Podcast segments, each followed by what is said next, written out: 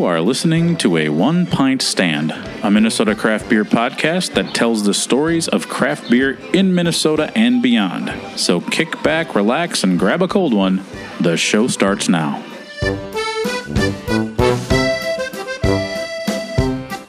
Hello, my name is Dan Bobian, and I write, produce, and host a One Pint Stand. I am ecstatic that you are listening. This podcast has been a passion project of mine since 2016. This episode that you're about to hear is all about the brewers behind the beers at La Doña Cervecería in Minneapolis. I sat down with the head brewer and part owner Dicky and the assistant brewer Britt for great conversation at one of my favorite places in the Twin Cities to drink a beer.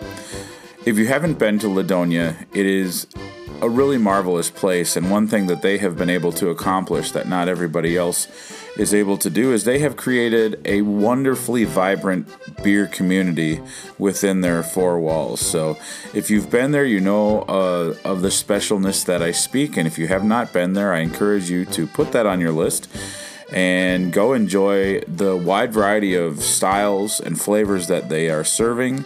Uh, what you will also find is a, just a wonderful, caring staff who is there to take care of you and patronage that is very excited about beer. You can also pop in and catch a soccer game.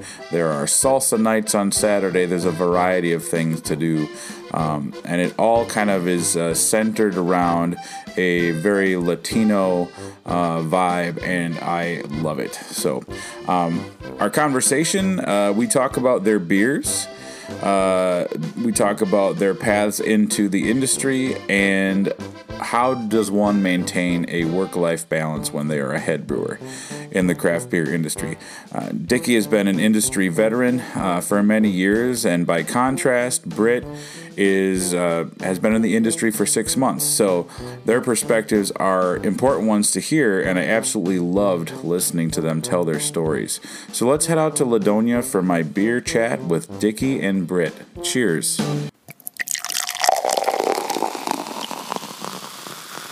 Welcome to another on location episode of a One Pint Stand. My name is Dan Bobian. I'm your host, and I am here at La Doña Cervecería in North Minneapolis amongst the colorful, amazing, wonderful community that is this tap room. And I am lucky enough to be joined by Dicky, the head brewer, and Britt, the assistant brewer. Thank you so much for sitting down with me to talk beer. I love this place, and I know how busy you all are, so I appreciate your time. Yeah, absolutely. Um, I'm Dicky, the head brewer, uh, part owner here at La Doña, and uh, this is Britt. Yeah, I'm Brittany. I go by Britt to people who know me or pretend to. Um, yeah, I'm the assistant brewer here. I've been here for about six ish months, something like that, maybe a little under Yeah. kind of fresh to the to the scene, the brew scene, and I'm really excited to be here. And thanks for having us. Yeah, no, my pleasure. Um, I have been here many times. I love. It's one of those places I love to visit in the warm months or in the cold months because you know as the temperature dips, the options with the warming ABV go up. And last night I was lucky enough to run into the Enmolada Mole Stout, which I absolutely love. So, Yeah. um, but my one rule when I come here is the first beer always has to be Doña Fria because it is so good. oh, thank you. Thank Yeah, you. yeah, yeah. You brew, you brew good stuff here. So, um, and pardon the pun, you are also brewing up quite a wonderful community in the tap room. So, I um, think so. Yeah. so I want to start. Uh, I'd like. I'm curious to know. I always ask uh, because I find it very fascinating. No two people have the same path into this industry. So, um, and even before you get a job brewing, there's a, a passion, an interest, a desire to figure out what what does this beverage have in store. Um, so, if each of you would uh, start off, kind of tell me what got you interested in craft beer way back when. Um, I would say my interest was uh, peaked when um, I got a job uh, at Stub & Herbs in Stadium Village. Uh, which at that time was solely a craft beer bar, and I think one of the only ones in the state, maybe. Um, the manager at the time was John Landers, phenomenal guy. Taught me all about all the craft beer, and uh, kind of laughed at me for only drinking Schell's Light, because at the time it was like, well, you know, you have all these weird things on, like Yeah. Schell's Light, like seems fine. It's know. a, known entity. yeah, yeah, yeah, exactly. Yeah. It's made in Minnesota, so why not? Yeah. Um, and then I asked him why he didn't have like Hamm's on, and he kind of laughed at me like, "Well, Hamm's isn't made in Minnesota. Um, it's made, you know, wherever it was the contract was at that point in time." But uh, he taught me all the stuff I knew, and uh, from there, it just kind of like sparked my interest in like Two Hearted IPA, and then uh, Surly too at the time. Like Furious was phenomenal. I really dug their coffee bender. Um, I missed that beer. what? I said I missed that beer. Yeah, yeah, yeah. R.I.P. Right? Yeah. Yeah. But yeah, just learning all the ins and outs from him, and then uh, just working like some random Thursday uh, during the day actually. And the Surly driver came and was making deliveries, and this was right before I believe TCS TCF Bank Stadium. Okay. So they were kind of like loading up with kegs, getting ready for some games. And so I just kind of helped him out. Like he'd bring him down the stairs, I'd throw him in the cooler, and the cooler was all of, you know, four and a half feet tall, like they normally are. Yeah. Uh, trying to double stack kegs in there. And he was like, you know, we're hiring for a driver, and we offer health Okay. insurance. And so I was like, you had me at health insurance, like Right. I'm done. Yeah. And uh, I did a ride along, and that's how I got in at Surly back in the day. Okay. So That's Yeah. awesome. yeah, yeah, it was pretty cool. It's, anytime anyone asks me like how you got into it, it's always like I needed health insurance. Yeah. well, I mean, yeah, it's a very important thing to have. You yeah, know? exactly. Don't we all? Yeah. right. Britt, how about you? What got you? What what piqued your interest about craft beer? Yeah, I think one of the big things is like exposure to beer. My first beer, I won't tell you how old I was, but I was at a family barbecue. It was a Stella. And ever since then, I considered myself a beer drinker. Then um, moved out to Boston, kind of explored out there for a little bit, did some Sam Adams stuff. Uh, there's a small little craft brewery. It was small at the time. I don't know how big it is now, but I think it's called Turtle Swamp. It's in Jamaica Plain. Loved it and just really got in deep there. I lived four blocks from the Sam Adams Brewery, and their Okay. brewery tour was free, so I really got like my palate wetted Yeah. there a lot for free. you know, like fresh out of college, I needed it to the five finger discount for sure. Came back here for pharmacy school. I'm a pharmacist by trade, Oh, okay. and uh, did that, and lived over in Como, pretty close to Insight. And I had Claw King, and that was kind of the end of it. okay. Um, became an IPA girl. Okay. Still am to this day. Dicky's kind of swayed me a little in the stouts uh, with Enmolada, yeah. but I still, I still feel like I'm a hops girl. yeah. Yeah, that's kind of the short version, at least. Yeah, we all have our favorite like ingredients or flavors that we gravitate towards. Oh, definitely. How many years did either of you uh, homebrew for a long while before you got into professional brewing? Uh, mine uh, actually was all the way back when I was a kid. Um, I didn't homebrew at all, but part of uh, my grandparents' uh, chores around the farm was making beer for all the farmhands. Oh, okay. And so, cool. just hanging out with them, they were kind of our babysitters as kids. Yeah. Um, you know, before we started school and all, and it was just kind of like, oh, uh, you know, started smelling some stuff around this big pot on the stove, just swirling around, and I asked my grandma what she was doing, and she was making beer. Interesting. Yeah, Where did you grow up? I grew up uh, Morris, Minnesota. Okay. Yeah, yeah, Like, Northwest. yeah, yeah. Okay. Yep. All right. My wife works at the U of M, and they have. Uh, she's in their barley breeding program, and they have a lot of fields up there. Oh, yeah. Crookston, Morris area. Yeah. Yeah, Very a lot, cool. A lot of fields. Yeah. yeah. A lot of agriculture out there, I feel like. Oh yeah. Yeah. Tons. Tons of it. did you ever homebrew, Britt? Yeah, that's kind of how I got into this. Um, I started homebrewing during the pandemic. Oh, so nice. It's, yeah, pandemic hobby.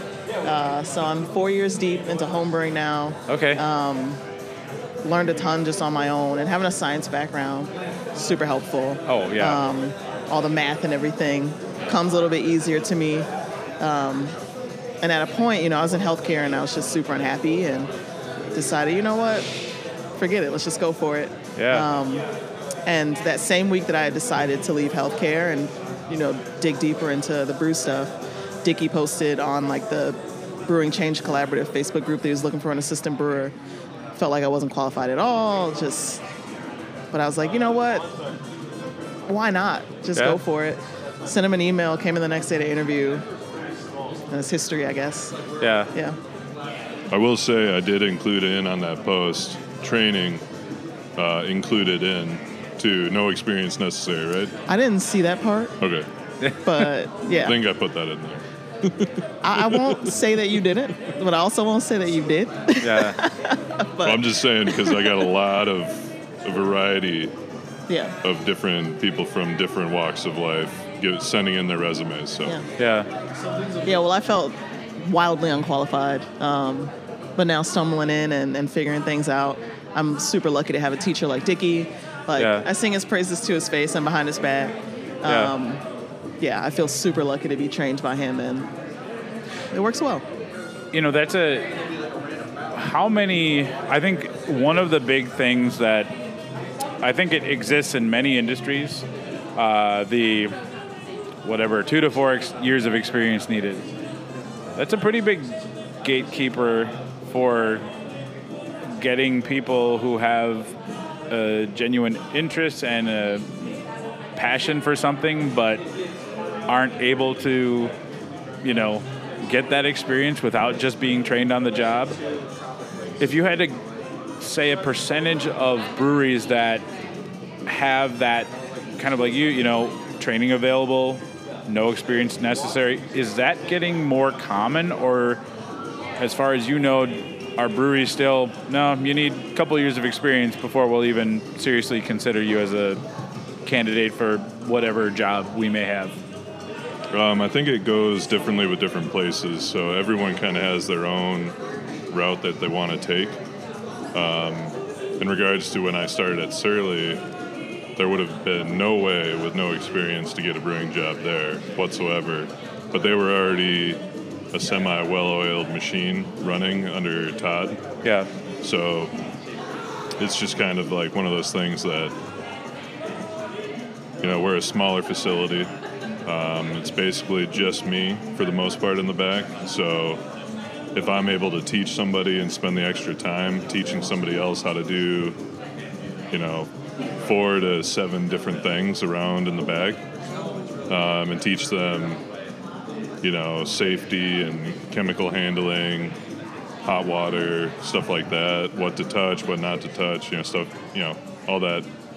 Um, it's very beneficial, and then it gives the opportunity for people who do want to get into the industry, maybe not necessarily pouring beer into the night, maybe more of like that morning kind of routine that they're used to, and then they have their evenings open still, and they get paid doing it, and it benefits myself. Like that's great for me. yeah But I know a lot of other people, and I think that's why I posted uh, Brewer's Assistant because it's rather vague, yeah but it's allowing people to come in and then when we sit down, they can ask, like, what do you mean by Brewer's Assistant versus, you know, some places like, yeah, hiring shift brewer, like, that kind of speaks for itself. you know? right Like, you're going to take over the helm at some point from the next person and so on and so forth. So, So, Britt, you said that Dicky was a good teacher. Um, Dicky, where does that come from? You, along the way, I'm assuming that you had some pretty spectacular mentors.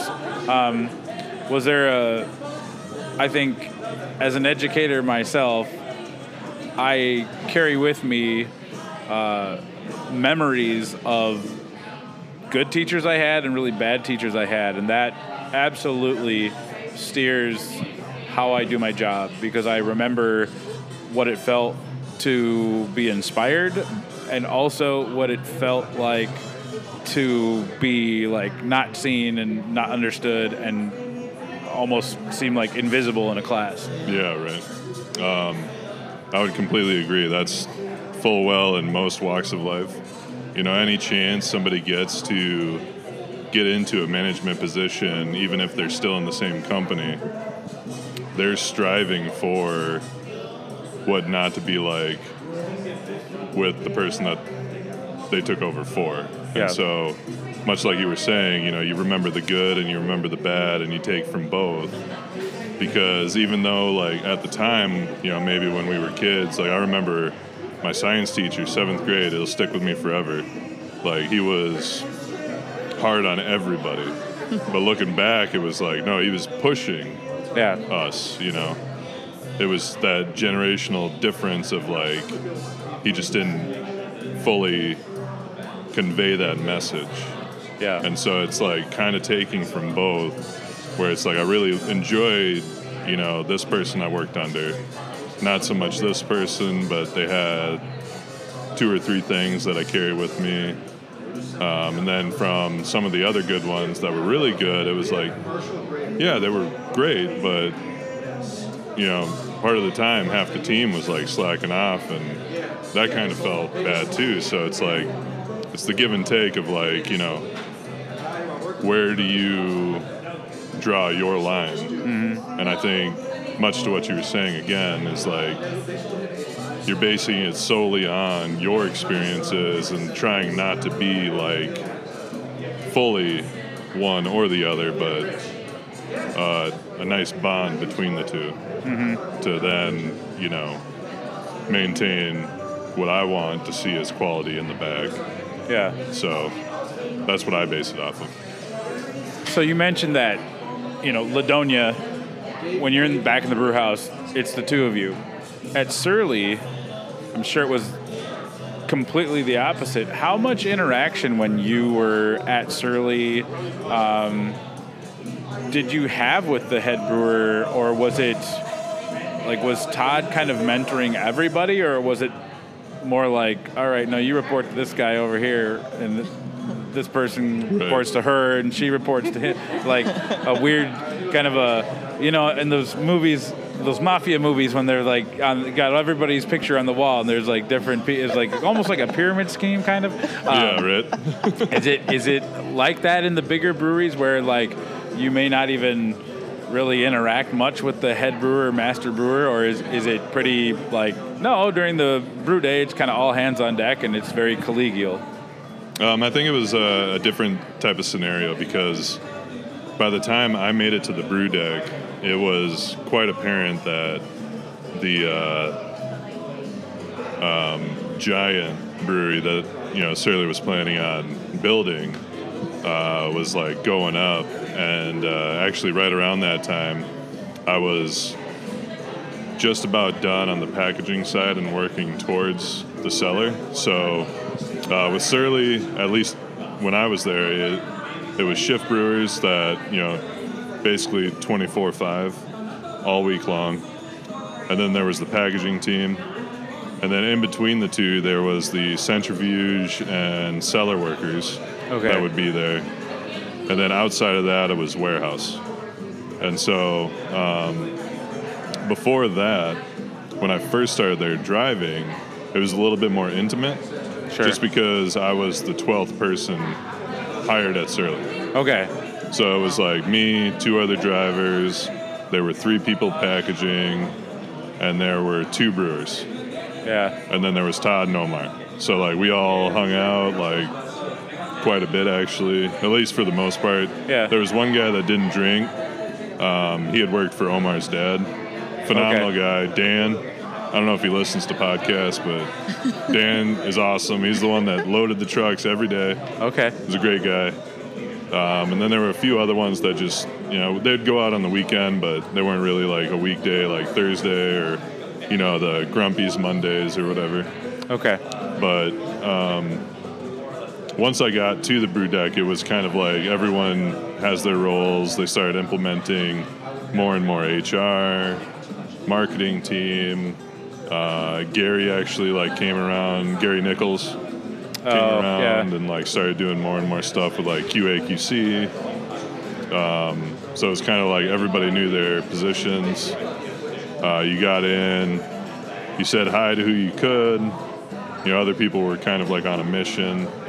Um, yeah, it was, uh, you know, just kind of like get in, got a long day ahead of me so that the next person, I don't leave them on a behind schedule Right. because the Friday person, whoever was on the brew deck cleaning everything, if you were behind like five minutes on Tuesday, like they'd be there an extra like hour or two on Friday. So Yeah.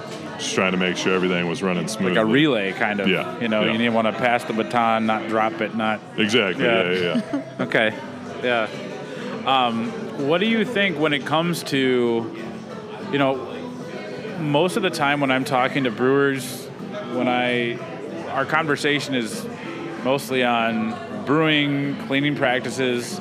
Um, I don't hear a lot about what makes a good trainer or what are the most uh, what are the most important skills when training somebody obviously attention to detail like you said uh, touch this don't touch this you know all that stuff um, from a from a standpoint of like you know learning on seeing how a, a huge brewery operates and then you know um, is it kind of like the same process here or is it easier because it's like all right it's just the two of us so you're having more FaceTime and there's more chance for conversations. Whereas, like, if you're coming in and you know there's 40 other people milling around, how do you how do you ask a question?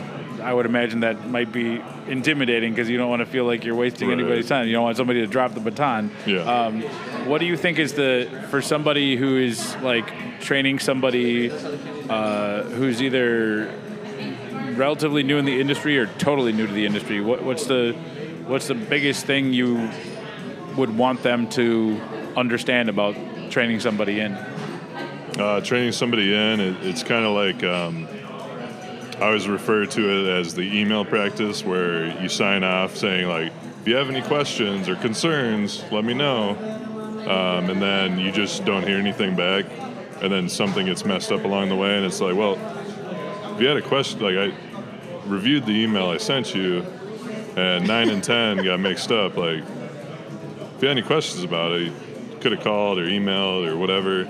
So the constant reminding of like letting Britt or uh, Sean, our sales and delivery person, know just like, hey, like, you know where to find me. Yeah. You both have my cell number. Everybody's got a cell phone now. If I'm not here, text, call. If I don't pick up, or if I don't respond to the text, like try the other one. Or if I am here, more than welcome. Yeah. I would, and I like reiterating again, like I would rather you come and ask me than something happened, and then now we have to start the whole thing over again. Sure. If you have a question about valves or what to do next or anything like that, come and grab me. Yeah. I would much rather be on the floor than responding to emails. right. or some emails, I should say. And Yeah. it's funny, that's been actually really tough for me. Like, that's the biggest transition, I think, from healthcare, like being a pharmacist, terminal degree. Like, I'm expected to be the expert at something, you know? And so it's been humbling and really nice, a nice change of pace actually to come and, like, not know anything to some extent. And obviously, I know things, right? Home brewing. Yeah. Um, but commercial is not the same as home brewing. It's not just a giant version of your at-home system. It's just not. Um, so I actually found myself, and constantly, even still, find myself having way more questions than I think I will. And sometimes I'm a little nervous to ask, Yeah. and it's not because Dicky's not easy to ask. It's it's internal, you know. And so I think a lot of being here and having such a great teacher is like constantly reminding myself like it's fine just go ask Yeah. you feel like it's silly but silly is better than pressure 10 psi pressure in your face or yeast all over your hair or you know Yeah. or you know worst case hot water everywhere and then you're burned you know it can get quite dangerous back there so in the end, you know, I keep trying to remind myself that it's worth it, but I face that every day, like being nervous to ask to ask a question. Well, So, and I'm sure it doesn't hurt that. I mean, I I don't know much about what it takes to become a pharmacist, but I know you can't be dumb. so you know, ha- having ha- being really intelligent and picking things up quick is probably like a huge benefit. Uh, do you feel? And I I think there's. I'll, I'm curious to hear your answer. You know, um, coming from a totally different industry, um, did you feel like once you got the job, uh, did you feel like any imposter syndrome or just kind of like, 100%. I mean, I came into the interview because I feel like I have to. I am a confident person generally. I know what I know, and I also know when I don't know something, and that's fine. Um, but I try to really show people how confident I am. And so I remember coming into the interview and telling Dicky, give me six months, I'll be the best assistant brewer you've ever had. And so when I got the job, I was like, shit, I gotta prove it. also, can I swear here? oh yeah, Yeah, yeah. absolutely. I was like, ah, I gotta actually like do We're this not now. regulated by the uh, FCC, so yeah, yeah, yeah. let I it was fly. like, oh shoot, And I we're gotta. also talking about beers, so Yeah. Sure, you know, I just it's a family podcast, you know I what I mean? guess, yeah, yeah, true, true. But yeah, I was like, okay, now I actually have to show up, you know, and and trusting myself to do that has been huge. Part of it being I will earn more of Dicky's trust by actually asking, and and that's been really empowering. And again, struggle with it still, but it, it's been huge to know. Every day he tells me like, just ask, just ask. It's fine, just ask, and that's been super helpful too. Yeah. Just from that reminder. Well, that's one of the key points that we were talking about earlier. Because I reiterated, growing up, I, I'm not sure how you grew up, but going to my parents and asking for like help with like you know, got my first car, like trying to figure out how to oil change. My dad kind of showed me the first time, and then it's like going to do it again. Going to him like, hey, I can you help me out? Uh, Yeah. okay. And then Yeah. it's like, now I'm not going to ask. yeah. Versus like, you know, you had a couple questions today, and it's like, let's go check it out. Yeah. Let's figure it out. Like, let, this is the first one. Okay, not that. All right, let's go to this. Like we were just doing before we sat down with Dan. Yeah. Yeah. yeah. Yeah, when I showed up today, I mean, usually you, you show up, uh, you know, four o'clock on a Friday at a brewery. It's pretty. pretty Everybody's lax. already drinking. Yeah, you know, everybody's, everybody's making sure those those tap handles aren't stiffening up, and uh, the, the the flow pressure is great. But uh, you know, I, I went back and it looked like um, Dicky had a panel open on an electrical box, like he was like trying to uh, figure out where he left his car keys in there, and uh, like it, it was not a lax vibe, and so uh, it, it's. I'm glad we're here having a beer now because uh, that was a, that was a little tense, but yeah, I mean um, that that whole idea of keeping open communication is such a a good thing because I can't imagine. I mean, I'm a a novice when it comes to brewing. I can't imagine how many things there are that could go wrong, and you know, some some of the things are like equipment. You know, might not do what it's supposed to do, or you know, a simple little addition of something at the wrong time, and th- that's like super stressful for me. Just like so, I don't know how how you all do it, but um, I think it's it's really awesome to hear how uh, just good uh, working relationship exists back there between the two of you. Um, I, I don't think you can make good beer without that. So no, not at all. Yeah. And that's part of the craft though too, is like the person at hand and how they're handling the brew. So it's just kind of like, you know, you're dealing with liquid. So going to back to like that Bruce Lee quote where he's like, you know, you got to be fluid, you know, move from one aspect to another. You know, that's what we're doing back there. So yeah, it's hard to move around, you know, 15 barrels of liquid without the help of everything else. So you can only imagine what all the big breweries are dealing with with their pumps, Right. you know. yeah, yeah. Um, I want to talk a little bit about um, your thoughts, each of your thoughts on how welcoming uh, the beer industry is to people of color looking in looking to get into the the industry, uh, whether it's as a as a beer tender, uh, cellar person, brewer. Um, where are we at? I, obviously, uh, each of you have had different paths into it. Um, I'm curious. I think you both uh, have a really important perspective that I think people would love to hear about. For sure, yeah. I mean, me getting into it, um, I've told Britt this like a couple times. Like, most of my relatives were just like, "Yeah, if somebody tells you you can't do it, go out and show them you can do it." So, I've carried that through for most of my um, career, I guess. Um, so when I got hired at Surly, it was a little bit different because now I'm friends with this kind of like motley crew of all kinds of different people. And they didn't even question the thought that, you know, I was half Mexican. It was just like, oh yeah, this the big guy that can throw kegs around. Like, Yeah, sounds like he can do the job. Like, there's nothing to worry about here. yeah, And he can talk and hang out and whatever. And so, like, getting into it for me at that point, it was basically just like kind of a shoe in. Like, it just worked out that way. You know, and then developed the conversation of like getting to know everybody, where my future would lie, considering Surly was on the trajectory of like signing with a distributor. So now I'm not throwing kegs around, where my future is with that, and then becoming friends with Todd actually, like more so over the years, and him actually telling me like, hey, like, you know, you can either either be a salesperson or you know you can work your through the ranks and get on the brew deck. You know, it's let me know. yeah. I'm trying to figure everything out right now, and luckily I chose the route I did. Um, and learning how to brew, how to package, how to maintain like a warehouse setting, how to transfer, filter, all that stuff. So, um, fortunately enough for me, it was rather easy considering at the time I was already in the industry. So all these other breweries popping up, you know, I was already here. So Right. getting to know everybody was just fine. Not that big of a deal. Um,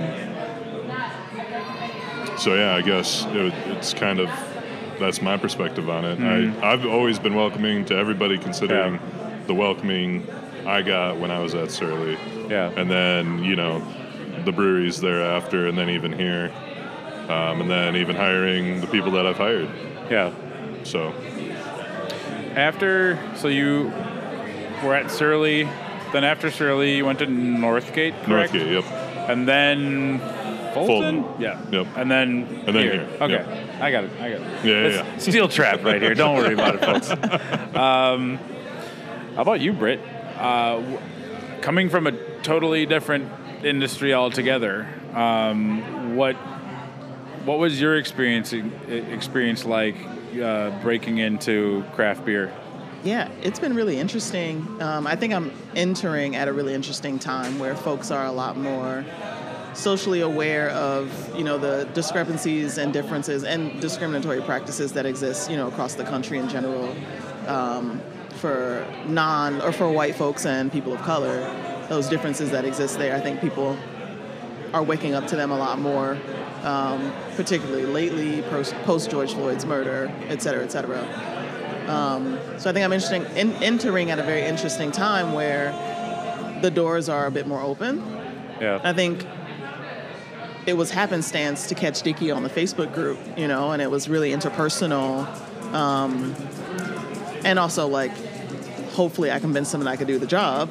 Uh, but, you know, it ended up being quite interpersonal, I think, for the interview.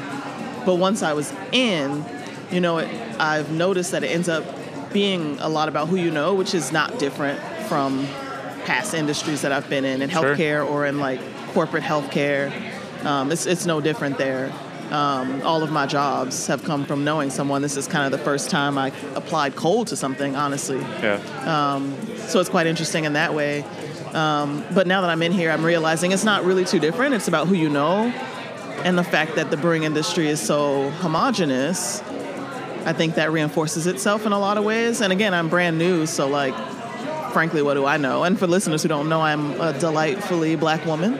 Um, but you know, like I'm new here, so what do I really know? I just know I don't see a ton of folks who look like me. I have to shout out, you know, Bree and Shantae and the other folks that I've met, other black women I've met in the industry. Um, they've been super supportive and really kind to Yeah. me.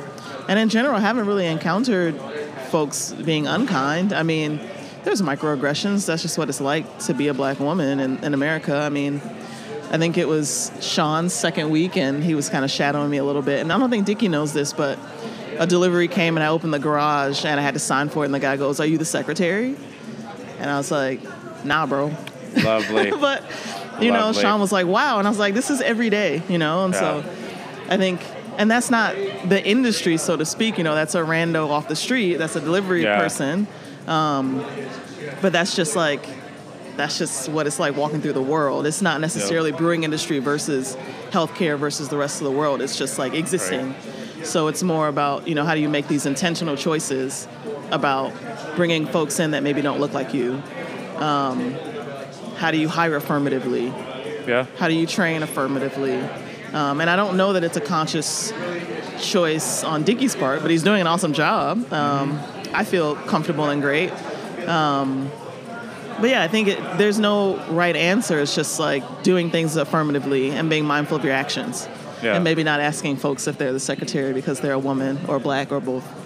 maybe Yeah. that too, you know? Yeah, I think that there, you know, there's there's always, anytime it's something is dominated by one group, it's tough to break through, and then when you do break through, it just makes it easier for the people who come after you, and and that's what is exciting to me about um, the Minnesota craft beer scene, especially.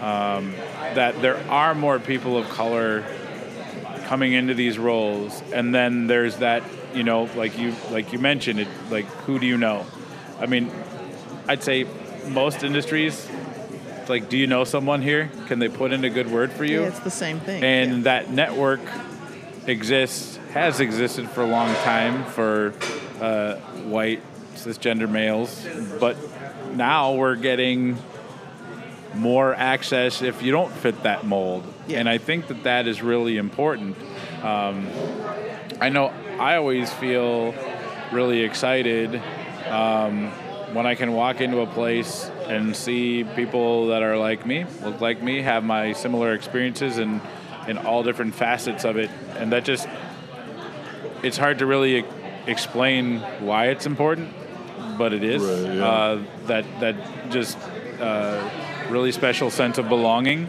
Um, and I love to see craft beer is about bringing people together and so the the community that's happening here both uh, people coming in the door to enjoy uh, your beverages and the people here working to make sure those beverages are enjoyable is very diverse and very welcoming and very open. Um, how does that happen? Like what? What are the? Was that like a, a on purpose thing, or is it like Bob Ross says, a happy little accident? I don't know if it's a happy little accident. Some of the IPAs are. I won't tell you which ones. but um, no, the uh, the kind of uh, welcoming, right, Yeah. is more so towards anything you drink here or eat here. Nothing's going to be offensive with like leaving a sour taste. Well, some you know we had a sour on, but even that one didn't leave a sour taste in your mouth. Uh, it kind of you know just wa- washed away. But you know even the IPAs on the back of our Lorena can it says it uh, it gives hop heads what they want, and non-hop lovers a second chance at IPAs. Yeah. So, um, across the board, just you will always find something that you'll enjoy here. And if you don't, I want to sit down with you and pick your brain because Yeah. we have drastically different things all across everywhere. And if you can't find something, like I want to know, Yeah. Like, let's talk about it. But I think for the most part, like people that work here, I mean, we got uh, one of our bartenders sitting at the bar right now on her day off, just like hanging out. So it's. I think that speaks volumes. I think so. Awesome. I mean that. You won't catch me dead at school after. I mean, there's no way. No. Uh, so I, that's that's tremendous. That's really cool. Yeah, I think so. I live in St. Paul and I drink here. What's that? I live in St. Paul and I drink here. There are some good breweries in St. Paul for sure. Oh, there are definitely. Yeah. But I mean, a little discount here. Yeah, Doesn't just, hurt. just a five finger discount is Yes. nice. Yes. Yeah, I would I would say, looking at the tap list, um, there's something for everybody, and you kind of answered one of the questions I, I was going to ask was you know um, the way that you have curated the selection of things for people. Um, what was kind of like the impetus and motivation for how it looks, but you know, like having something for everybody is Yeah. I think that kind of speaks for itself. Um, one thing that I've I've always been struck with, and I think this is probably uh, on purpose as well, but anytime I've come in, um, everybody working behind the bar is really interested in what where am I at in my craft beer journey as far as what do I like to drink? Do I have any questions? Do I want to try something? That's not always the experience that one has when they go into craft beer. Is that kind of a you know from from the leadership of the brewery? Is that a imperative? You know, we want people to understand what they're drinking. Um, if they're new, make them feel welcome. Don't make them feel stupid for not knowing anything. Um, how much of that kind of, I guess it goes back to training, but how much of the training of your staff to be willing to, to educate and take time with people uh, is on purpose and kind of a something that comes from the leadership? Um, I think it's all on purpose, um, as well as like Sergio and I working together um, to help the bartenders kind of like convey the message of like, you know, what are some key talking points? You know, you you ask somebody, you know, what kind of style do you like, and then you can go from there and carry the conversation on. You know, if they answer, you know, I like hoppy, then you know what to go to. You know, all the red signs. If they like a lager or something light, you can point them to the top of it, going like, oh, all these yellow cards. Uh, if they like dark beer, now it's like, okay, now we can get into all the other colors that are going on. But uh, for the most part, um, everybody that applied and is working right now behind the bar has always either had an interest in craft beer or wanted to get in and learn more about craft beer. So just being able to be fully transparent with them. Um, I purposely, for two reasons, set up my quote unquote office at the bar. You can see my laptop, it's closed right now. but that's just, you know, if anybody has any questions that's working behind the bar and I'm still here, like, ask me. That's awesome. Again, it, it all goes back to my people in the back. Like, if you have any question, I'm right here. Yeah. You might have to tap me on the shoulder. I might have earbuds in. Yeah. You might have to wave your arms back and forth. Give my attention. I'll talk to you. We can talk it through. We can both pour a little sample. I can walk you through what you taste, what you smell, what happens after you get done. You know, all that kind of like everywhere around in the flavor profile. But even what goes into the beer, like, oh, what makes it a West Coast? And it's like, oh, it's this, this, and this. Yeah. Okay, well, what about uh, mole style? Like, what is that? And It's like, oh, well, it has, you know, this and this, adds the pepper, adds the chocolate, you know, so on and so forth. Uh, why did you name it this? And then, you know, whether it's an intriguing story or not, I go through the story and then I see on their face, like, could tighten that up a little bit. Yeah, that's awesome. So, do you have like a personal uh, beer style that you love to brew? Like, okay, we're always going to have this and different variations of it, just because it gives my creative part of my brain kind of like free reign and gets to be really, really excited. Or, Right. what what do you what what styles do you like when it's like a certain season? Like, oh, I love brewing this beer. This beer is like so exciting. Uh, outside of Oktoberfest, Fest, which is our Oktoberfest, um, basically anything new. So like whether that's collabs or any new IPAs or I did a cream ale or a light Mexican lager, um, anything that I don't think I'm going to make again, like, let's go. Let's, that was one thing I took from Todd where it was like talking to him after like signing on and getting going. The question with the ownership group was should we try and see if there's money in the budget to get a pilot system? And I called him up and I'm like, hey, like we're talking about maybe a pilot system. And he was like, how many barrels are you making? I'm like, well, it's 15. He's like, okay. I don't think you need a pilot system. Like, make it. Yeah. If it doesn't work, like you're out maybe eight hundred dollars. Yeah. Like that's a keg and a half. Like, okay. Yeah. Seems seems like you're fine. It's Yeah. not you're not making six hundred barrels. Right. Yeah. You mess up a six hundred barrel tank, and uh, you might get It's a talked big to. deal. it's a big deal. right. Yeah. Britt, what are what's your favorite thing to drink? Oh, to drink? I'm To an drink, IPA to girl. brew, Yeah. all- To drink, IPAs. Yeah. Hate brewing IPAs. Love brewing stouts. What? What? Okay. talk, talk, talk to me about that. Yeah, I feel like, and, and I think opinions will differ. I have a buddy out there who will yell at me for this, but I feel like you can do so many complex things with a stout. There's so many things that can layer on top of like that rich, chocolatey taste. And I just feel like, oh, I'm gonna get ruined for this, but I feel like I get bored of the hops that I can afford, right? So Okay. Yeah. Citra, Simcoe. I have all those things at home. I even have Galaxy at home, I realize. I have an Australian Galaxy at home. And I haven't used it yet, but like, I don't really care too much. I'm excited for the cacao nibs I get to add in and the peppers I get to add in and the, Yeah. you know, the oatmeal I get to add in. Do I add lactose or not? Um, I just think I can do more complex things with stouts.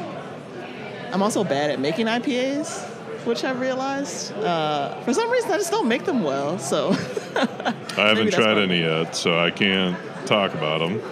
yeah, because I haven't brought them in any IPAs. I'm too Oh. embarrassed. I can't give my head brewer a beer I'm not super proud of. I brought in a That's- stout though that I was super proud of. And I mean, you can look at it that way, or you can look at like who better to give constructive criticism.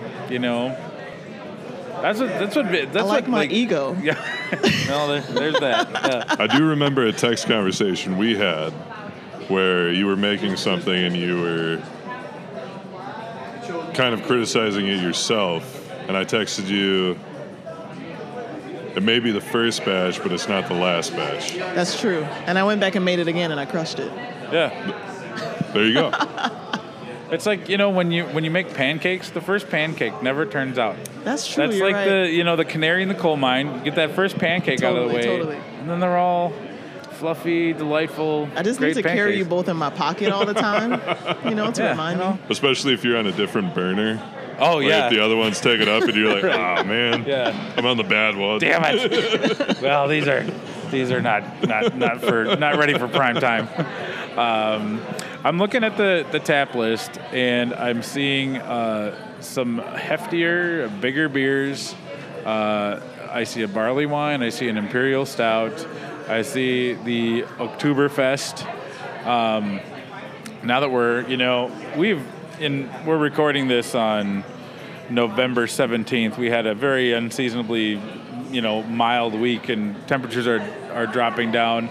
Um, it seems like we're kind of transitioning into those those kind of cold weather beers. Yep. Um, is this kind of like the majority of the of the seasonals, the winter seasonals that are that are coming out, or are, will there be more?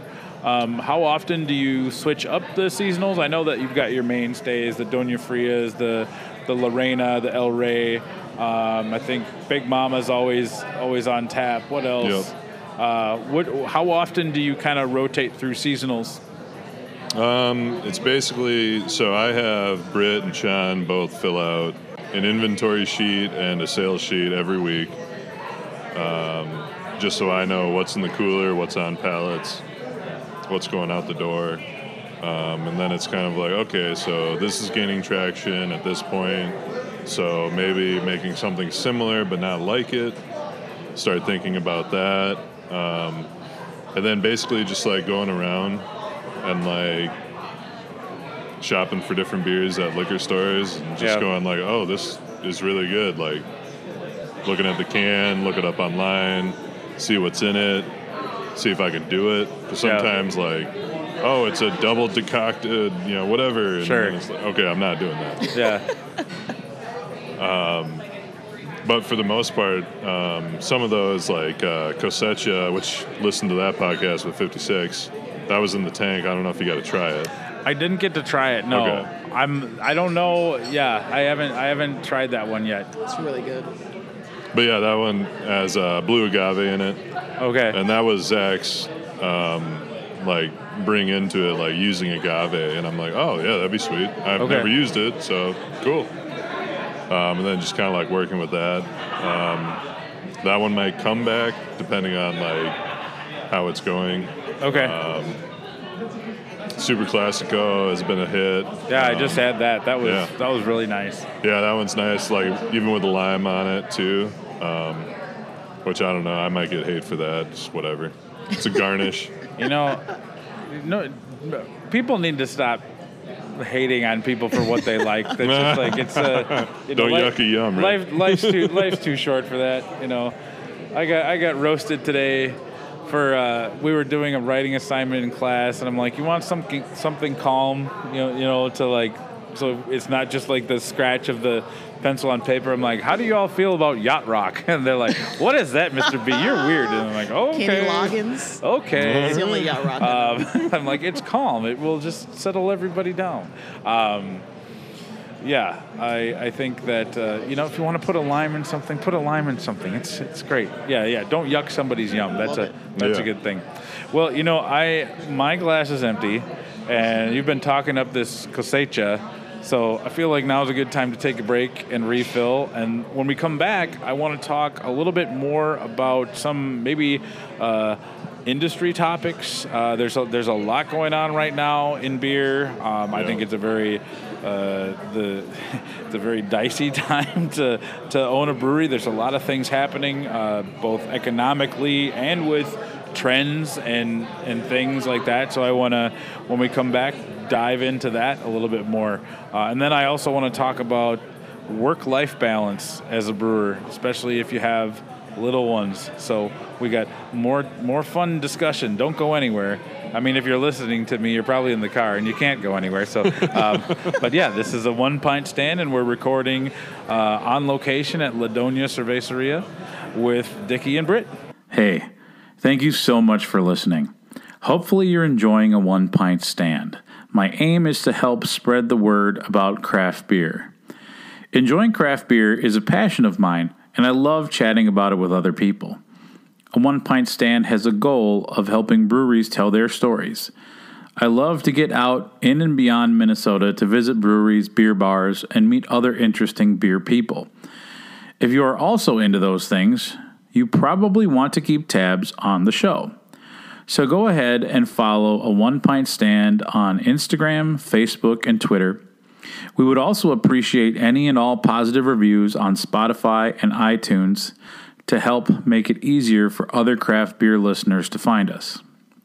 If you like reading about craft beer, I started my own blog, and all of my writing can be found at a onepintstand.com.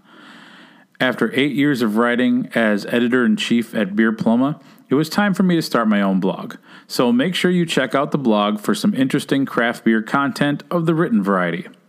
I truly appreciate you listening and taking time to enjoy our stories. Now, back to the show.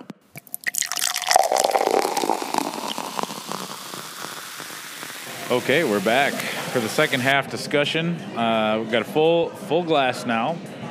I am drinking the Cosecha, which was a collaboration beer brewed with 56 Brewing. Yeah, with 56. Yep. Yeah, yeah. Shout out Zach and uh, Micah. They shout me out in uh, their podcast with Yeah. me. So shout out to those guys. Those guys are awesome. yeah. Also, Mike and Jules. Shout out to you guys. I don't know if you guys listen to podcasts at all, but I hope you listen to this one. yeah, yeah. Well, what's funny today is I was walking out of school. Uh, Micah was picking up his daughter. She goes to Hopkins High School, Oh, and he's sure. like, "Hey, how's it going?" he hands me a can of the new. It's releasing tomorrow. It's a collab, uh, Coco de Meal, Oh yeah. Coco de Coco's. I forget the full name of it. yeah. It was a, a Black Brewers podcast Yeah. uh, collaboration. He handed me a can of that as I was walking to my car. I said, "Hey, I'm headed over to La Doña to talk to Dicky and Britt." so he was he was excited. He said to say hi. Uh, it's it's so interesting the the, the synergy between places. Um, and I know that, that beer collaborations are kind of a big deal. Um, do you have uh, preferred collaboration partners? Who what, who are some of the other other players in the industry that you really kind of gravitate towards or love to swap notes with and stuff? I guess like quite a few. Like we all hang out at brew, you know, beer fests and other breweries, or like Grumpy's was like a major hangout back in the day. But uh, for the most part, you know, just getting together and it's like, oh yeah, you know, I I had uh, Forgotten Star at wherever, and it's like you meet the guy and like, oh yeah, I think we met at this other beer fest, but you know, it's all kind of foggy on the brain, so you know, like, oh, I got to make it out there sometime, and then, you know, eventually you make it out there, and you know, sometimes they're still there, sometimes they're not. And, you know, you drop your business card, and then you get an email, and it's like, yeah, we've been thinking about like making, you know, a beer. You know, we got a collab scheduled in on our our brew. You know, you want to make a beer like in you know two months from now, and then you start talking and whatnot and whatever. Uh, other times it's just like old buddies. Like I've known Micah back since the uh, uh, Northgate days when I was brewing there. They they were in the old North, old right. old Northgate. The the, the Northeast in, in, incubator. Yeah, yeah, yeah. the revolving Yeah, door kind yeah. of brewery. Man, Uh, Northgate has such a, a a special place in my heart. I loved those beers. Oh, for sure. I sure, love man. the vibe, and I, I really do miss that spot. Yeah, Um, yeah. The redheaded piper was just that was my perfect perfect beer. Four and a half percent, uh, great flavor, like roasty, leathery, just like they'd have it on tap at Merlin's. I'd go to Merlin's all the time. Merlin's uh, Rest in uh, South Minneapolis, one of my Oh, for favorite sure. places. Yeah. And when they had that on tap, we'd go there for trivia with some other uh, teacher buddies. We would Oh. we would stay out late for redheaded piper and trivia. Um, but that was that was cool. Yeah. Yeah, Tuck came up with some great recipes uh, when he was the head brewer there. Yeah. And then when I took over, I hope I came up with some good recipes too. It made all of his beers as well, just uh, Yeah. as well as he did. Yeah, that was good. That was a good. Uh, yeah, how long were you at Northgate? Uh, it's kind of a blur, Okay. uh, just because at that time it was just it was basically me, uh, Tuck, and his wife were actually expecting by the time I got hired on. So shortly after I got trained in, um, he was doing paternity leave. Okay. So it was me and Al. I don't know if you know Al Erbach, but uh, he was like the um, seller and there on after Okay. uh, uh, position at Northgate when I got hired on there. Uh, and then he moved over to Able Oh, okay. and then got rehired at Falling Knife, and now he brews for Falling Knife. Oh, funny. Which yeah, it was- yeah. we text back and forth every once in a while, and just like how odd it is that he's back in the same building that Yeah. he initially got his career at. It's so weird for me going into Falling Knife because it, it's aesthetically it's nothing like Northgate, and I, I love Falling Knife beers. I love the, the people behind the beard, but I just Oh, like for sure, it's yeah. not a place I like to hang out because it, it it's like oh, it's not what it used to be, and that's that's my problem. But it, it's just kind of weird. Um, how long were you at Fulton? I wasn't at Fulton more than a year Okay, uh, before Sergio contacted me. Actually, at Northgate, I made a beer with Save the Boundary Waters yeah, and um, Canoe Country. It was a cream ale. that's right because they had the canoe. Yep, the canoe was I hanging had- up, I had many pours of that. Dude, that was a pain to hang up in the rafters. I on can only imagine. Well, you had to move all the soccer scarves. Yeah, yeah, exactly. but uh, one of the people with uh, Save the Boundary Waters is actually friends with Sergio. Okay. Um, and for I don't, I don't know what you know before talking about me was, but Sergio brought up to him like, oh yeah, we're trying to get a brick and mortar. You know, we've been doing this contract brewing. Um, and it was just like basically talking about, and the guy was like, "Oh, um, you looking for a brewer? Or, you know, because this guy made a cream ale for Save the Boundary Waters. It was great. Like, I don't know where he's working now, but um, we're both, you know, follow each other on Instagram. Here's his handle. yeah. And then Sergio hit me up in uh, my DMs. I always like to say that. he slid into my DMs. Slide tackled my DMs. Um, and then we met up at uh, Dangerous Man.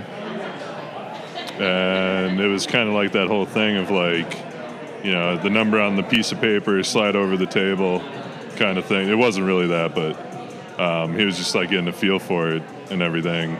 And then I met with uh, one of the other owners and just chatted it up actually in this building okay. uh, with no heat in the middle of winter, and it was empty from this wall all the way to where Royal Foundry used to be Oh, to wow. the other wall. It was completely empty, and I was like, "We're okay. I can see it. Yeah. Well, this I mean, it's a great space. Yeah, I love that. Um, I love how the bar is in the middle. I love because I love sitting at the bar and being able to like just people watch oh and right, just like yeah. like it just kind of like anchors the whole space. But it, what struck me the first time I came in here was just how absolutely colorful it is. I mean, so many breweries are just like industrial brick wood, but there's there's no Right. color, Yeah. and just like it is just for me pleasing to be in here. Um, so, yeah, this th- what you've you I can't see when I see an open space. I can't visualize what it could be. So Oh, yeah. the fact that uh, you could be like, oh yeah, yeah, th- this this will work. um, were you so? When did, were you looking at other brick and mortar spots, or was this kind of like, oh no, this is the place. This is where we want it. Uh, the I think right around the time they were uh, bringing me on, it was uh, between this and like one other spot maybe. Okay. and then just like talking about this area. Um, yeah, we're gonna put a soccer field. You know, over here it's gonna be you know this l- length, this width. Um, the brew house is gonna go over here, and once they started talking about you know kind of like the layout of where everything was gonna go, it was like okay, all right. And then just like tracing it in my head because I just I love imagining. I'm a horrible person at drawing Yeah. but like imagination and like figuring out where things could potentially go is like okay yeah absolutely we can we can make that work and then yeah the gate and the cooler and then the bar is going to be an island okay yeah yeah yeah for sure yeah I, I totally see it Yeah. Well, I, it's just this is a wonderful place to enjoy a beverage. Um, so I want to talk about. I mean, we're we're in. I don't feel like while the while COVID is still a thing, I think that in a, a lot of places I go, and this is this is anecdotal evidence at best, uh, but I feel like people have returned to going out to tap rooms and feeling comfortable with that. Um, in Minnesota, we've had some pretty seismic shifts in what breweries can do as far as packaged products. Uh, a couple of years ago, year and a half ago, thereabouts, it became legal for breweries to sell uh, four packs, six packs, different vessels uh, of their beer. Um, talk to me about how those changes and just kind of the current economic climate in craft beer have affected La Doña. Um, i'd say it opened up a new path of uh, revenue for sure for most breweries at least um, especially people that you know solely choose out to go out to a brewery versus like let's go to the liquor store and then we'll go back home you know kind of get that vibe of like you know does the the place have food Uh, do they only have beer? Is it a brew pub? You know, whatnot and what have you. But in regards to like pe- more and more people coming out to here, um, just offering food, the welcoming atmosphere, the amount of space where you know, even if it is, you know, somewhat packed in here, you always find like some kind of crevice to like tuck away into where you can, you know, somewhat seclude yourself. There'll be noise, obviously, but Yeah. um, not so much unless it's Saturday night that it's going to be overbearing. Um, Saturday night being, you know, salsa night, you know, in the event space over there, they do lessons for salsa and then start dancing all around. Okay. But uh, as far as like people coming in, you know, I see people come in and grab like a couple four packs. Uh, they'll put a food order in, sit down and have a beer, and then they'll go home, and Yeah. that's that. Yeah. Okay. Um, what what brands or what beers do you package? Do you do kind of a kind of a smattering of different ones, or is it kind of like no these these four are the only ones that that go out, or because you have your own canning line, Oh right. do you yeah. have the freedom to kind of can whatever? Uh, we do for the most part. Um, I think the thing that limits us is our cooler availability. Okay. So, like, obviously, you don't want to stack kegs on top of cans, but uh, there are only so many pallets of whatever that can go into the cooler. Right. Um, and in regards to like cans also being out in liquor stores, you being a smaller craft brewery, you only get so much like rail space for uh, most of your SKUs to go out there. Yeah. So some of it, um, oh, there's my wife and kid over there. Ah, there you go. they just walked in. I know they're trying not to interrupt right now, but we're talking about it. Let's get the kiddo over here, get her microphone. Let's hear her thoughts on the Barbie movie. There we go. Actually, I think uh, about a year ago, um, they were seeing like Twitch streams on YouTube, Oh, and uh, with their iPad, they set it up. They're like, "Dad, we're gonna we're gonna do like a little stream, and then, you know, maybe we can post it." that's so awesome. Of course, that's not their voice, but Yeah. yeah. Yeah, I that's just had funny. to differentiate from mine. Yeah. a number of years ago, I don't know how long it was, but Steve Finney, his two Oh. his two kids are hilarious. They did they he did a YouTube video. This is probably because they were little little, like Yeah. maybe I don't know. Now they're like in, almost ready to graduate high school. Oh, but like they were they had like five different things of ice cream out, and they were like taste testing and commenting. And the younger one um, is just a ham about it. He's making all these comments, and the older one was more like serious about it. He's like, Yeah. "Settle down." It was, really funny. I got to find that and watch that again. Yeah, Um, no kidding. yeah, Anyway, uh, back to four packs. yeah. We do have our mainstays. They're three year rounds. Uh, they're all drastically different. We have Doña Fria, our Mexican lager. We have- Sensational beer. Thank you. Absolutely fabulous Thank beer. you very much. I love that beer. Thank you. I taste it every day, and every day it's just like I hope it turns out. Hope it stays the same. That's it's that's my rule. When I come in here, I, I have to have one, Oh, no matter sure. what else I'm having. it's kind of just kind of like what I set my my palate to. It's Yeah. very good. Thank you. Yeah. Uh, so that one, uh, we have Lorena, which is our West Coast IPA with Simcoe and Mosaic hops.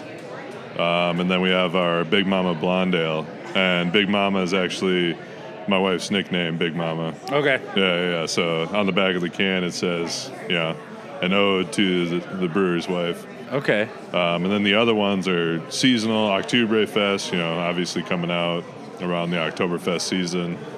Um, and Mulatto, which, you know, when it starts to get cold outside, the little spice stout, you know, comes out. Um, and then we've kind of been trying to figure out a summer seasonal, and it's kind of been all over the place. We did one with uh, Urban Growler called Golden Ticket. Oh yeah. Okay.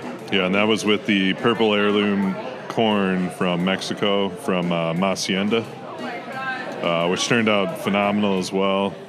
Uh, and then we did another one again with 56 Cosecha. We both canned it. Yeah, I'm drinking that right now. It's Yep. very delicious. Same. Now you said that there was blue agave Yep. in here. Uh, me being the brewing novice that I am, I'm assuming that was just for like a fer- a different type of fermentable, uh, or is it more? Did, was there a lot of sugar that got consumed by the yeast from that, or was that more? I guess what does what does why why blue agave in the beer?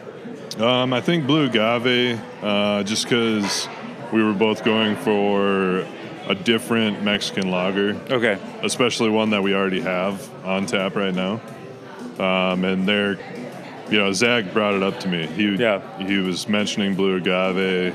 Um, I can't remember if he actually used it before or not, but um, he had mentioned it uh, just because it has honey-like qualities sure. to it. So like Indeed's Mexican honey Yep. has that kind of like honey esque ness Yeah. to it, and I think it lends to the body of the beer. So Okay.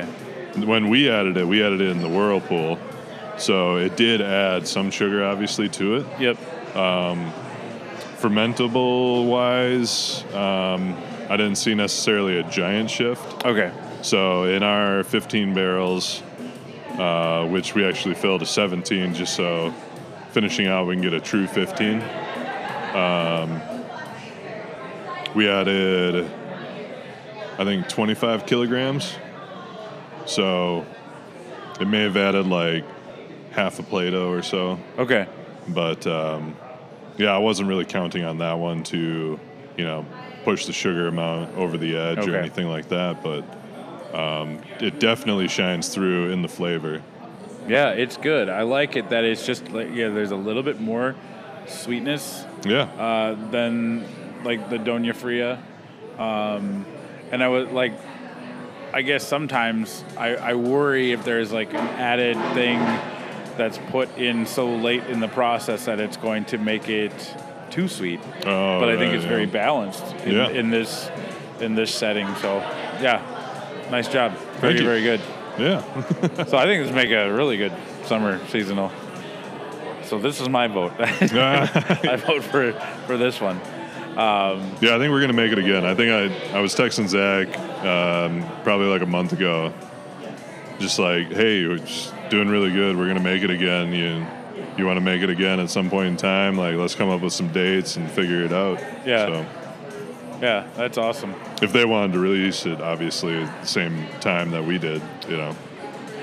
Yeah, because you can't you can't just brew it like at one place and both sell it, right? You have to brew it here and then brew it there, and they have to be separate because of like whatever just weird distribution like Sometimes. Yeah, Some okay. o- other times, you know, some breweries do it where it's like they don't have the capacity or canning purposes to like allow for a double release to come out, and Okay. so you'll have like the co-branding, and then it'll be pushed out, just promoting both beer or both breweries. okay, But um, yeah, for us, luckily we do have the capability of doing such things. But we actually did one that didn't um, allow for us to make it as well, and that one was uh, with Modist actually. When they uh, they came out with La Crispy, uh, Sure. that one had um, they threw in uh, blue agave as well into that one, with like a few other things too. But it was it was lighter in color, um, a little bit lighter on the hop profile. Um, I would say it was like closer to uh, Super Classico than anything. okay, Yeah, but Yeah. yeah. they released it. We're still trying to like figure it out. We've both been super busy. You know, they have. You know, I think they did a beer with uh, Dudesy podcast, which Oh, is uh, yeah. Will Sasso. and- Yeah, yeah. So they got, you know, no time Yeah. at all to like try and come over always here. got crazy stuff going on over there. Oh, Yeah. they just opened up their their new event space. Yeah, yeah, So, exactly. Yeah, they're they're always busy. Um, what has been so? You talked about kind of what you put into cans. Um, you said it's basically a, a new kind of like revenue stream. Um, do you find you like looking back now that it's been a while uh, since you've been able to do that? Um, you know, I I thought when COVID happened that they should have just passed that law right then. Oh, absolutely. You know, because I think that screwed a lot of places. Um, I guess better late than never, but you know, thinking about this and and, and comparing the Minnesota beer scene to other places where like when I travel in the summer, I always go somewhere and they're like, "Tell me about Minnesota." Like I'm like, "Well, here's here's the funny thing. Uh, we just beca- it just became legal to sell beer out of Right. like they're like, wait, what?" so it's such a odd thing. Um, how is it going to? I have to imagine, given the economic climate we're in, with the, the cost of goods skyrocketing, I know that I've heard like everything is more expensive. Yeah. A lot of breweries I've noticed in the last, like, kind of like sneakily. I mean, I remember not that long ago when like the going price of a pint five six bucks. You know, maybe Yeah. if it was like a double IPA or a or a big stout, it was seven. Yeah. Now it's like, well, you're lucky to find seven. Yeah. Uh, eight is is starting to kind of be the norm. Um, and if you find something for six dollars, that's a yeah. it's like a unicorn. Yeah. What's wrong Um, with it? you're right, exactly. What's the, what's the- how long has this keg been on there? Um, do you worry that craft beer is pricing people out? Um, I mean, maybe. It, it, it's tough to say. Um, just coming from the person that like dictates uh, basically the wholesale price here. Um, I try to make the four packs that once they hit the liquor store shelves, uh, the liquor store price uh, is best suited for you know everybody Yeah. whether that's a you know somebody criticizing it for this beer's really good. Why is it so cheap to people going this beer's really good like thanks for having an affordable price. Like i would rather take the latter every day of the week. Yeah. probably just because you know the person who's saying it's cheap is probably buying two so you know. Hey great. Yeah. but um, it's tough to say just because with the market going in the route that it's going everybody's adding more and more or like this is a you know triple whatever or you know 10 and a half or 11 percent something or you know they're trying to stand out from other people Yeah. so like the marketing behind it is kind of like, oh yeah, like I really got to try this because it might not be around again, and it seems intriguing because it has you know whatever in it, versus like it's a Mexican lager. I don't know, like usually it's nine dollars, nine ten dollars at the liquor store. Like Yeah. try it out. It if you don't like it, like the info emails on the back, like let us know. Well, and so this this brings up an interesting point. I mean, the marketing versus quality. I'm worried, you know, eventually people are going to think that craft beer has to be everything in the kitchen sink. Lactose, yeah. nine different uh, ice cream flavors Out of a slushy machine. out of a out of a slushy machine that uh, that you have to huff. I don't know. It's where at what point does it start to just get too ridiculous when we have to kind of rein it in because I think at a, at a certain point this might si- sound like hyperbole, but we're we're, we're going to it's going to kill it. The industry's going to kill itself uh, by like people starting to like expect craziness all the time, and the the beer styles that got us here, that got us away from the evil empire of Budweiser oh right. are are going to like be the end because people are going to forget you know when, when amber ales brown ales all those become boring and go away. You're going to lose the old school craft beer drinkers who get fed up when you walk in and there's, you know, a slushy, sour, you know, thing, ab- abomination. Um, I had to say it. Um, w- is beer flavored beer in danger? Um, I think it's coming back. Um, you know, when I believe I was uh, getting going with uh, Doña Fria, and we were either just going into cans or just in cans, and Fair State had taken away their Vienna Lager out of cans Oh, I because it remember wasn't that. selling. Yeah. Yeah, that really pissed me off. I'm like, God damn it. And I remember either texting or messaging Nico and just going like, "What is going on, man? Like, really?" And he's like, "It's not selling." It's like, sorry, like it's phenomenal beer, but it, it was one of those at that time. It was a brewer's beer, yep. you know, much like that English mild or Dunkel or you know those low ABV, like very like you know intricate without being intricate beers, Right. where brewers could be like it's so clean and we can pick out, you know, it's one that we like thinking about. Otherwise, you know, most of us are drinking like Hamm's or you know what have we, Right. it's the last thing we want to think about. We know what we're getting. Well, you just want to, you want the beer to be secondary. You want to have the conversation and Yeah, just, like exactly. enjoy the company. At that Yeah. point, yeah. The last thing we want to do is like, oh, yeah, it's a little diacetyl. It's- Yeah. yeah. But um, in regards to that, I would say we're entering in on this evolutionary period where the consumer is finally at the point where I would say most people in the industry are, where it's not necessarily about how hoppy or how crazy or, you know, how many different barrels a beer sat in Yeah.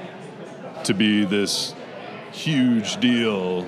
You know, there, there will always be those breweries that are going to, you know, venture out and be like, well, we got these Woodford, and then a, we transferred it on to whatever, and then whatever, or we blended these three barrels into one, and I don't know. There, there's always going to be those, and then there's going to be those other spots where people know, and they know they can trust that there's not going to be there's going to be at least three or four things that aren't going to be insane. Yeah. There's going to be those three or four like us here, like with the Doña Fria. It's always going to be here. Yeah. So no matter what, even if I do some of my spicy beers or sour fruited beers or you know even you know with the barrel aged beers like putting them in ex bourbon mezcal finished barrels like that landed a crazy flavor to it. It was awesome. I wasn't expecting it, but you know, in my mind, like that was kind of crazy. And even with Enmolada, where I add smoked serrano peppers and cacao powder to emphasize that chocolate, like in my mind, I feel like I'm doing a disservice to the stout because that original stout is also really good. Yeah. But adding those few extra things to it further enhances it. Now it's kind of like this, you know, traditional Mexican esque dish where it kind of reminds some of the people that come in here like this tastes exactly kind of like what I used to eat. Yeah. So it's like you know, it's it's a give and take really, and as long as most people are, you know, kind of true to where they stand in the brewing industry, Yeah. Um, I think the consumer that genuinely revisits or frequents that place, they will continue to tell more and more people or their family that's out of town, like, we got to go here.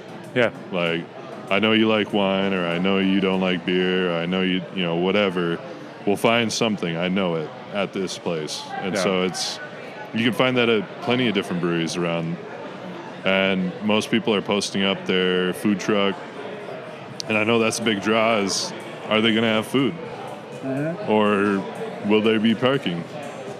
And it's getting harder and harder to like please the everyday person, but in regards to most things, I think most people now that we can sell four packs out of the tap room, like most people are trying to make that work and Yeah. if that draws more people in or it gets people drinking their beer from the liquor store and eventually coming in, like that's great. Yeah. Yeah. Well, I think it, for a lot of people before it was an option to sell cans out the door. A lot of people are like, well, you know, cans are just just marketing, just trying to get, Oh, right, get yeah. people out there, and it's like that seems to be like a very expensive way to market. I don't know. Yeah. I mean, If that's what you're spending it on, labels are not cheap. right? Yeah. So, um, uh, talk to me about, you know, when you think about, obviously, you know, your family just walked in. Um, what is it like to be a brewer? I know that you and you're you're part of the ownership here. Um, that's a lot of responsibility. Yeah. I mean, how do you juggle that? How do you juggle brewing? Um, it's not like a regular nine to five when you're overseeing all of the things that you oversee here. Right, yeah. What are some of the challenges of, of finding that work life balance between, um, you know, doing your best for the brewery and, and, and being being the best dad, being the best husband? Um, definitely wouldn't say I'm the best dad or the best husband. Uh, I try. And I think in regards to Britt, who was sitting down with us, um, asking um, if you're unsure, ask. And so trying to remind myself, like, you know, you deal with kids, like, Yeah, you know, just ask. yeah, Like I'm, I'm not gonna get mad.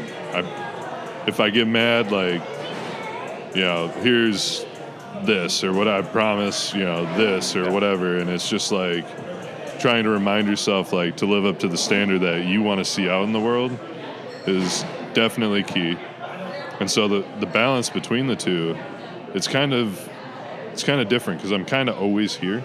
yeah, Um, I don't know if that's a good or bad thing. I, you know, there's always something that needs to happen, and unfortunately, you know, I'm not going to ask Britt or Sean, who, you know, aren't part owners in the company, to, you know, this and this is happening. So, you know, why don't you, you know, can you go in for like two hours on a Sunday morning at 9 a.m.? Yeah. Like, no, I'm going to do it. I'm, I'm the boss. I got to, you know, you lead by example. You know. So the balance with having a family is, you know, trying to do the same thing. Like with my wife, especially, like, you know, if, if I'm not doing something or if I'm not, you know, whatever it is, you got to let me know. And she's more than happy to let me know. yeah, But yeah. That's a that's a you know that's a that's a good thing as as a as a life partner.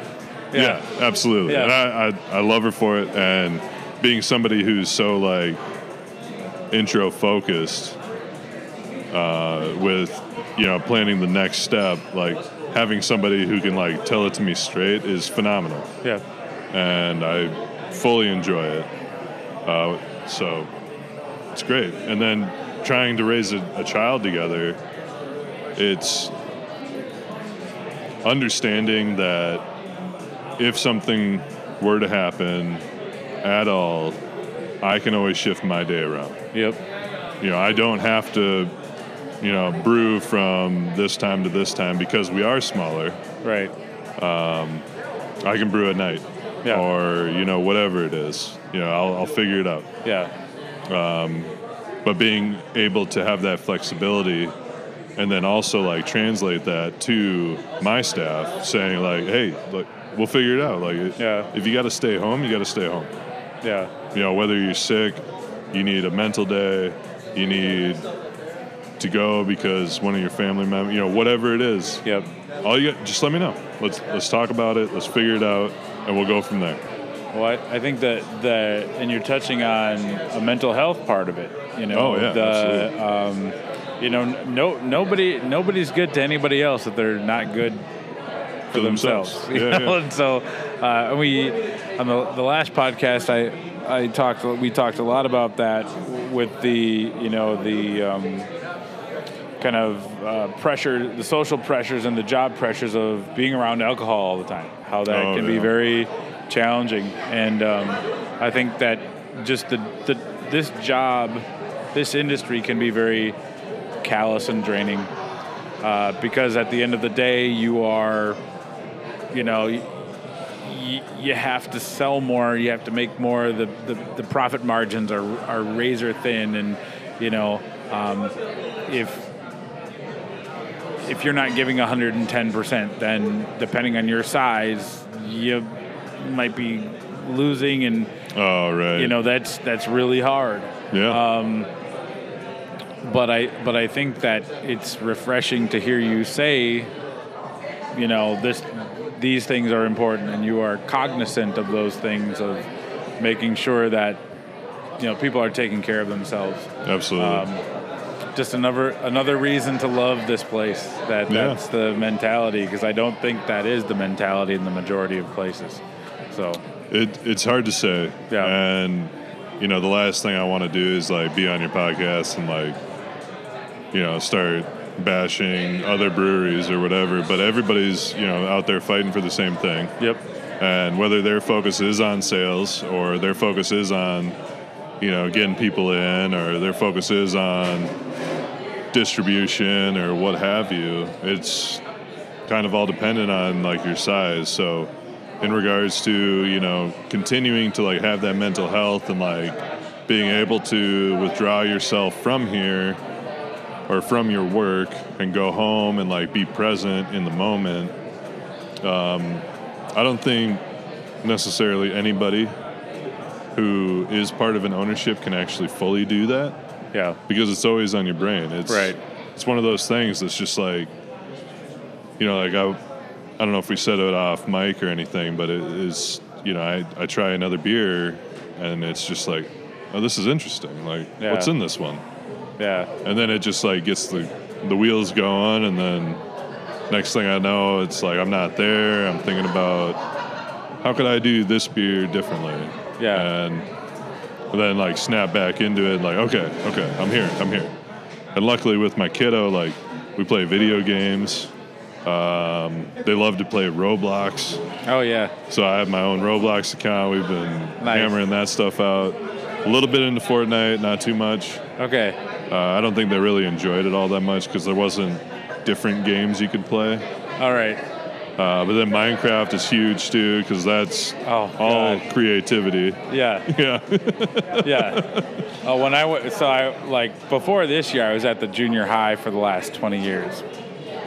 Minecraft was I mean, everywhere. everywhere. it's just like that's, that's all they're doing on their iPads. I'm like, ah, you, you guys, I I know nouns and verbs can't compete with Minecraft, but can we can we put our iPads away for just a second? Yeah, right. This is kind of funny. um, well, you know, I really applaud you for that. I think that it's very, like you said, when you when you're the, the owner of of something, you you can't really can't turn it off. Uh, The last couple um, spring breaks, I've gone with uh, Jeff and Aaron Ziert uh, Oh, okay. from Lupulin, and you know Jeff always has his laptop. He, he's always because he has to, and I Yeah. think that's that's hard. That's hard on uh, you know when it comes to trying to be present in the moment and things like that. But it is the nature of the beast, and I think that um, it, it sounds like you are doing a more than admirable job of juggling all those responsibilities, and that's a lot. Yeah. It's it's it's absolutely a lot, but also like that uh, understanding of the importance of mental health. It's it's it's very refreshing and positive to hear uh, to hear you talk talk about that um, and and prioritize that. So I think that uh, more of those conversations in the industry need to be had. I think that there's um, you know people need to understand that like if people are if if if everybody working at the brewery from from the owner down to the, the brand ambassador who's doing the sampling at uh, Stinson, you know, for two hours is refreshed. That reflects better on the brand. That reflects better on everybody. Yeah, Um, absolutely. So, I think that's uh, that's good. Well, anything else you want to plug? What what? Uh, so what? We're, as we're entering winter, um, people coming in now. I noticed there's like a, a new like apartment building. like Oh, you right noticed? next- yeah, it's like uh, almost turned into where I thought the soccer field would be. Like, oh no, there's a building there. Keep going. Um, when is that going to be done? What's uh, what's going on with that? Has that been a, a, a positive? Has it been uh, a little challenging? Uh, Uh, like- quite challenging. okay, yeah. Where's the soccer going to be? Uh, actually, right now there's a uh, giant cutout of where our patio and soccer field is going to be, just right behind you. Okay.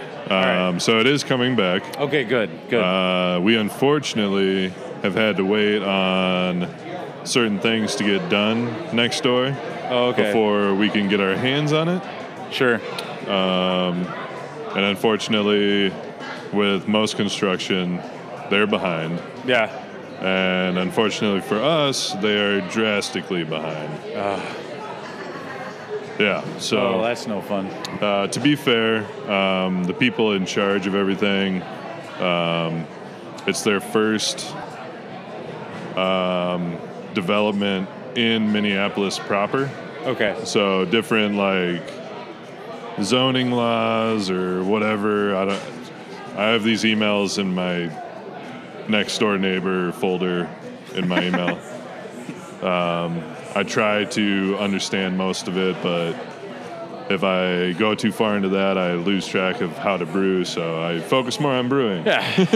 well, I'm sure I speak for many people that say, yes, keep doing that. Don't Yeah. worry. like, yeah. But yeah, it's uh, you know, in the, at this rate, uh, we will for sure have it um, by next summer. Okay. Hopefully next spring.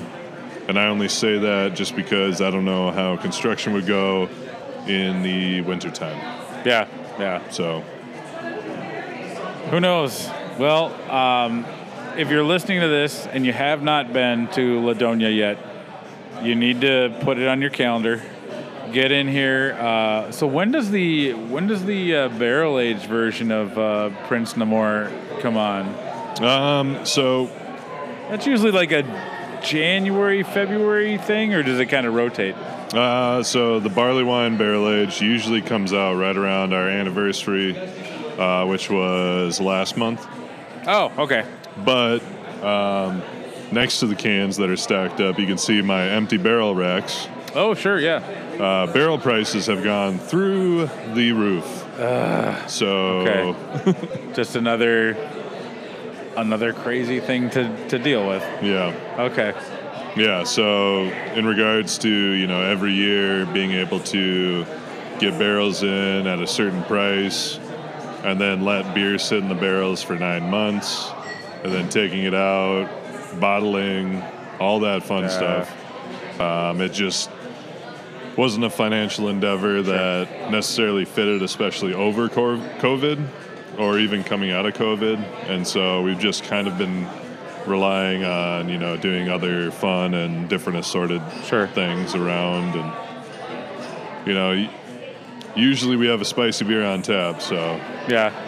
we get crazy around here. Yeah, yeah, yeah. So, so, so if you haven't made it in, come on in, give give their beers a try. Uh, keep an eye out for their beers on the liquor store shelves. Um, and you know, I again, I said it earlier. I know you're busy. I know, especially today. Yeah, was, with the brew house, was, a, yeah. was a little wild. Uh, thank you so much for taking time. Um, I've, I've I've looked forward to this conversation for a while. So Yeah, man. I'm Yeah, glad we could finally sit down and make it happen. So Dude, same, yeah. really appreciate you. So this has been another on location episode of a one pint stand here at La Doña Cervecería. Cheers.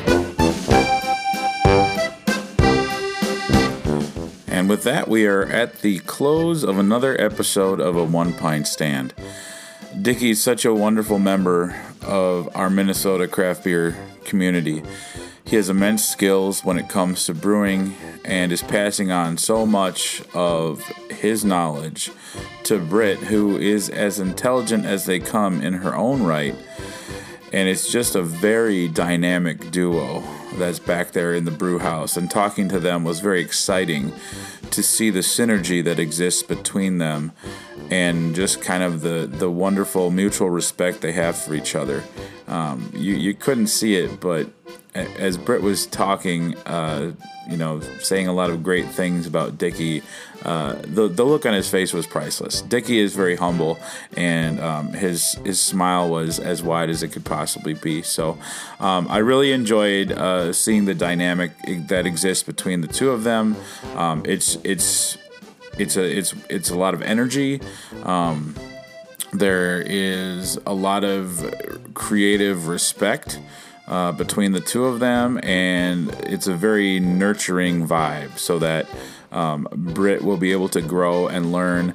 And I think Dicky will in turn become inspired by Britt's energy and ideas, and it's really cool to see that. I think any any industry where uh, there is a creative element to it, that energy is really fun to to see and be a part of. Um, La Doña is providing a sensational craft beer experience to many, and I hope you enjoyed hearing about it. La Doña is an absolute treasure, and I encourage you to make your way there if you haven't already. Uh, one thing I don't know if we really talked about much, but La Doña is uh, a Latino owned brewery. And in Minnesota, that's a pretty magnificent thing, not very common. So um, I think that's initially what drew me there. And since my first visit many years ago, I've really enjoyed the quality of their beers and uh, the quality of the experience I have uh, when I walk in and see a lot of. Uh, a lot of diversity enjoying beer and coming together. It's a it's a wonderful community. Um, so if you haven't been, again, make your way there. If you have been, hopefully this made you thirsty and you're going to make a return visit. Um, our next episode is going to focus on bourbon, where I'm going out to Shorewood Liquors to chat with Craig about bourbon. Uh, and that will be fun just in time for the holidays. So uh, I appreciate you taking time to listen. And until next time, this has been a One Pint Stand, a Minnesota craft beer podcast where the pants stay on, but the caps come off. Cheers. Everything in the kitchen sink. Lactose, yeah. nine different uh, ice cream flavors. Um, Out of In- a slushy machine. out of a out of a slushy machine that uh, that you have to huff. I don't know.